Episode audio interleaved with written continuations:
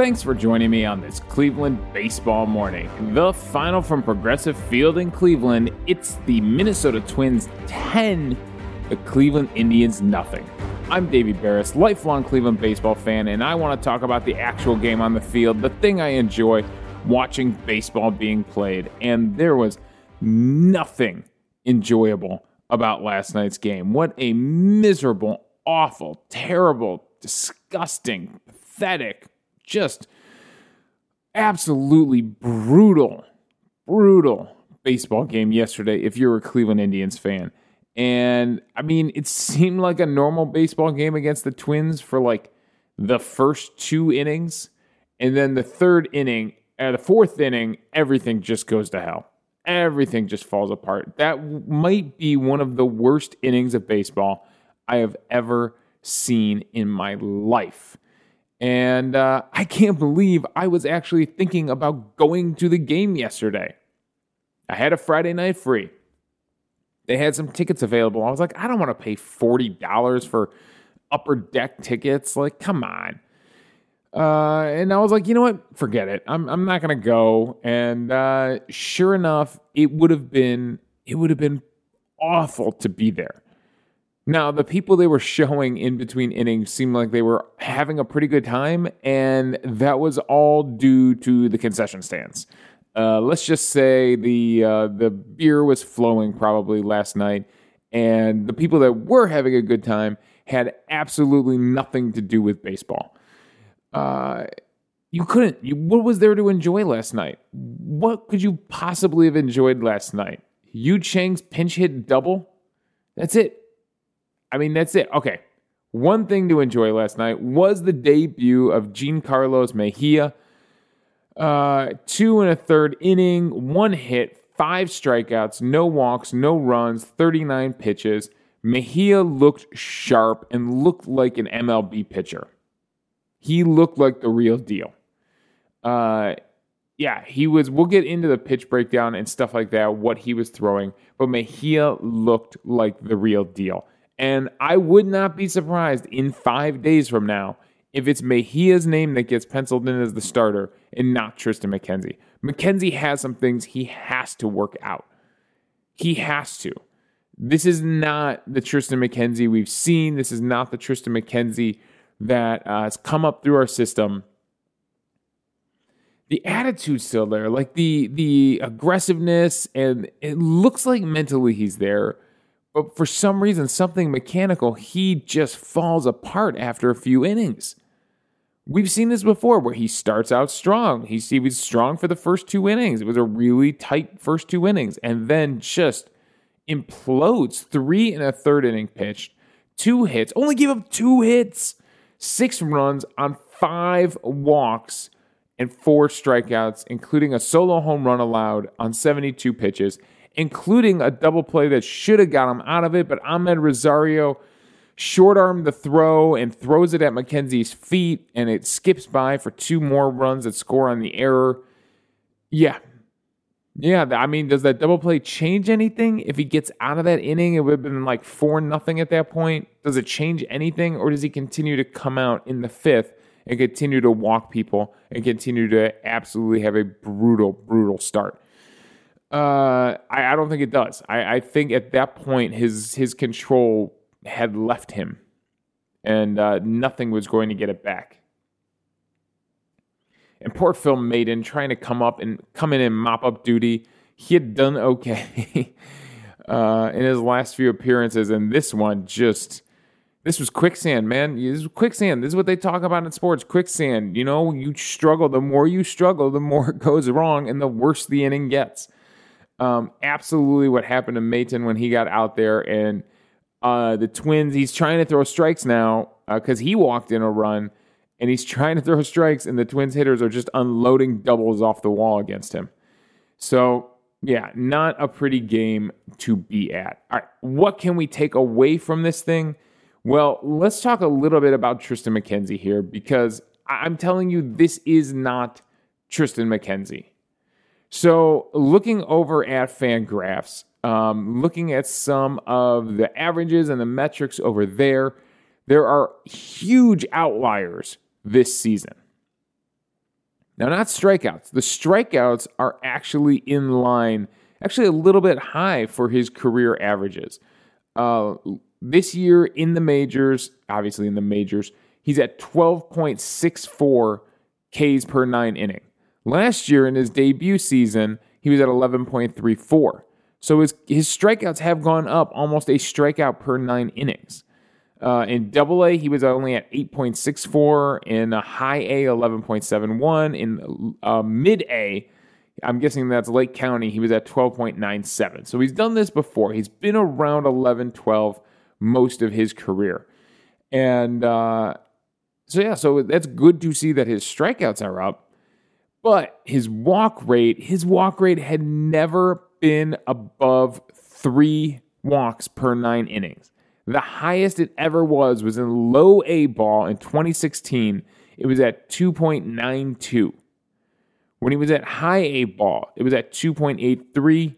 When he was in double A, it was at 2.78. When he made his debut in 2020, his walk rate was 2.43 walks per nine innings. That is a very, very acceptable number for a starting pitcher. This season, he's up to 8.62 walks per nine inning. Over eight. I don't even know if these include the numbers from last night. Could he be pushing nine now at this point? The other thing that's way up is his home runs per nine inning. Now, when he was in the minor leagues, he never gave up even close to one home run per nine inning. He was always in the decimals. He was always under one for his home runs per nine inning. When he got to the majors, as you would expect, better hitters, his home runs per nine jumped to 1.62. You could probably live with that. This season, it's up to 2.3 home runs per nine inning. That number is creeping up. So that is bad to see. Batting average balls in play is perfectly fine. He's at 242 this season. He was at 217 last season. In the minors, he was always in the mid 200s. This is concerning as well. Ground ball percentage. Triston McKenzie's ground ball percentage has plummeted this season. He's always averaged around 40% ground ball percentage. This year, he is down to 17.4% ground ball percentage. So something is clearly wrong there. He is walking too many guys, giving up home runs, and not getting ground balls. That's a big deal for a pitcher. You got to be able to get ground balls. It's one of the easiest way to make outs is to get ground balls. As we will see when we look back at the Indians box score here. So, uh, yeah, there are some very, very concerning numbers for Triston McKenzie here and uh, things he's really got to work out. Does he have to go back to AAA to work those things out? At, th- at this point, I'd be fine with it. I want to see Mejia go. Uh, Hentges is going to get another shot on Sunday. Was that last start against Anaheim, uh, you know, an outlier? Oh, I'm sorry, they're not Anaheim Angels anymore. The LA Angels. Was that just an outlier? Can he find it again against the Minnesota Twins on Sunday? We will see. But yeah, between Hentges and Quantrill and now Mejia, I know Scott Moss might have gotten hurt again in his last AAA start. Uh, I think it's okay if McKenzie goes down and works on some things in AAA. It's it's not the end of the world. He's very young. He's 23 years old. Very young. McKenzie will be a starter in this rotation for a long time. But he has got to figure out these walks. He just loses all command going back over to uh, going over to Baseball Savant and looking at the illustrator for what McKenzie was throwing, and uh, that curveball is all over the place. The fastball, he was trying to throw it high and on the right side of the plate. He definitely had a plan with the fastball. Let's go to the results tab because I want to see where all these walks are. Um, all these walks for Triston McKenzie high, high and inside with it off the plate to the to the left from the catcher's view, and probably with this fastball. Yeah, uh, missed with a curveball, missed with a fastball, misses with a fastball high. Oh, a slider high, a slider high at the head. Jeez, another fastball he misses high. He misses down and away with a curveball. So yeah, uh, he is all over the place, missing with these walks. A slider that high, and it's not just the fastball; it's the breaking pitches too. Uh, not even close. Uh, the home run he did give up was a high fastball that uh, Refsnyder got on top of and was able to drive. I mean, he only gives up two hits on the day. It's, it's bizarre. Yeah, so he was really, really missing. Meanwhile, Jean Carlos Mejia, he was working down in the zone and he got himself five strikeouts on the day. And uh, he was getting guys to chase his curveball. He's got a, a curveball in the dirt for a strikeout. He's got a fastball in the dirt for a strikeout. He's got another two seamer that he paints the bottom corner. He gets a swinging strike on that one. A, a two seam fastball uh, on the left edge of the plate, off the plate that he gets for a strikeout. And then a four seam fastball that, or no, sorry, a two seam fastball that he throws way off on the right side of the plate that he got Kirilloff to swing through for a swinging strike. So they were being aggressive for him. I believe every strikeout here uh, was every strikeout a swinging strike. It won't even. Sh- Baseball Savant. Don't you love it when a website has just dumb things that could easily be solved? If you look at the pitches at the bottom of the zone, the details about them are cut off by the bottom of the chart. Maybe might want to take a look at that, Baseball Savant. Uh, so yeah, so at least the three that I could see the detail on were all swinging strike strikeouts for Mejia. Uh, all right, let's get yeah, let's talk about Mejia. Let's talk about the good pitching last night. Uh, he threw a two seam fastball a lot. 23 times he went to his two seam fastball, and it was working for him. A 39% CSW on that fastball. He throws it around 93 miles per hour. He maxed out at 95, but he was averaging 93 on that. His four seam fastball, he was averaging 95, so a tick faster. He threw the slider six times, the four seam fastball, the changeup three times, and the curve once. 100% CSW on that curveball, by the way. Swing and a miss on that one. I think that was the strikeout. Um, so yeah, so a two seam fastball seems to be his go to pitch, and that's nice. He's got four other pitches he could throw off it, so that's pretty impressive. Uh, what was the break on? Uh, will it show us the break on his? How do they not have that information? They don't have any information about the spin in the break on his uh, pitches. Well, that's interesting. The spin they've got um, but not the break. I wanted to see how much that two seam fastball moved. Well, that's a shame. Maybe in his next start, they'll have the data there. Uh, so yeah, so that's your pitch mix from Mejia, and everything was working for him. His his overall CSW in his two and a third innings was forty one percent. That's really really good. That's probably a uh, an example of not knowing a guy, having absolutely no idea what he's going to throw, preparing for McKenzie, and this guy just comes into the game. So I'm guessing there will be a better scouting report against him if he's actually starting the game. But you know what? Not even going to mess around. Mejia gets MVP for the day. He's the only one, the absolute only one that we can give MVP for the day to. Nobody else had a good performance yesterday. So, Jean Carlos Mejia, in your debut, he strikes out his first hitter he ever faces in the major leagues. He's been in the Indian system for a long time, signed as a teenager. And uh, there you go. You're here. You have made it, Mejia. And hopefully, you stick around for a while because you look like a pretty good pitcher. All right, let's get into some, the other storyline. The only other storyline is the Indians did have a ton of hard hit balls, an absolute ton. In fact, the Indians had 17 hard hit balls off the Minnesota Twins.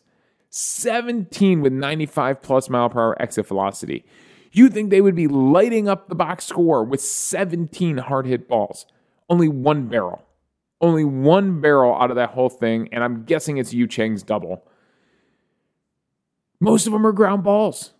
Most of them were absolutely ground balls. And in fact, I jumped over to Fangraphs because I wanted to see something. If they had details in the box score, you know what?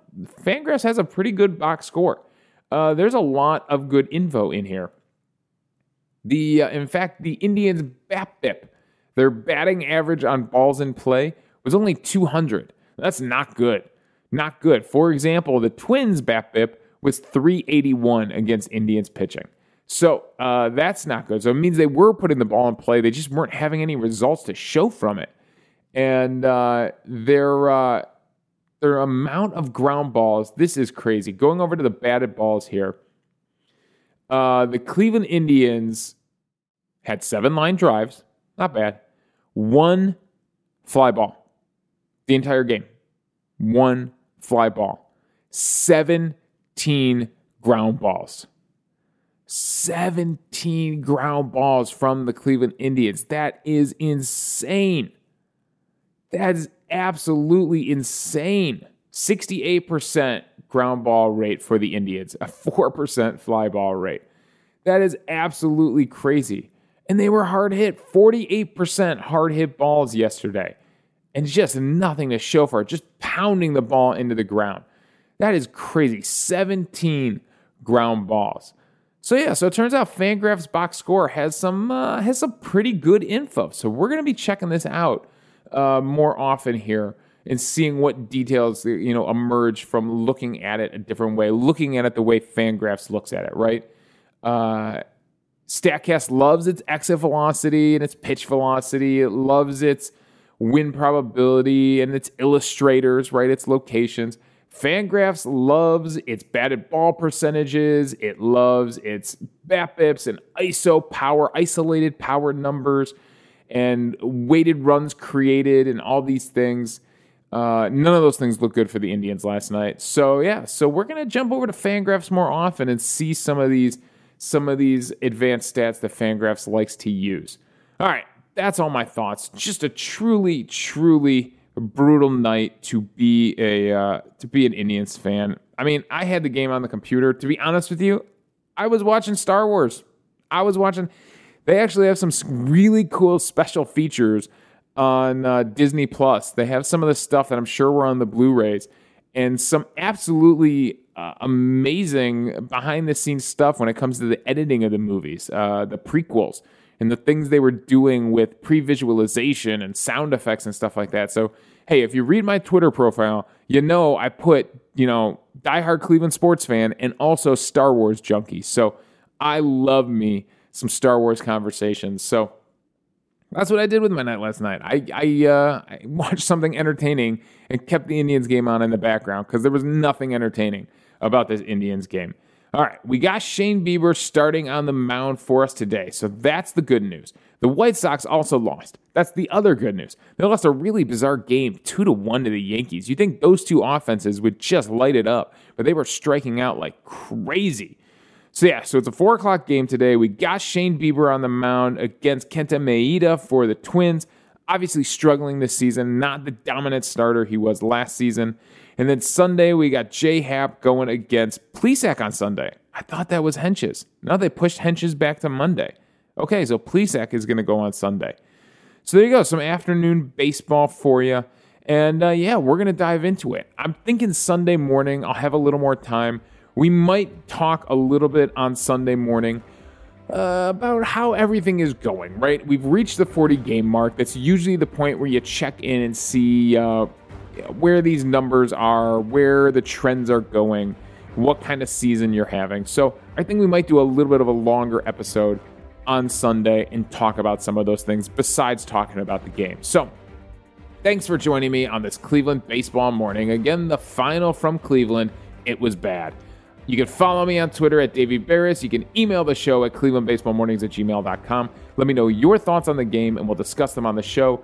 Also, I'm hosting this podcast on Anchor, so if you go to anchor.fm forward slash Cleveland Baseball Mornings, you can leave a voicemail for the show. We'll play them back on the air, respond to your thoughts, and we'll have a fun conversation amongst the fans about baseball. So thanks again for joining me on this Cleveland Baseball Morning.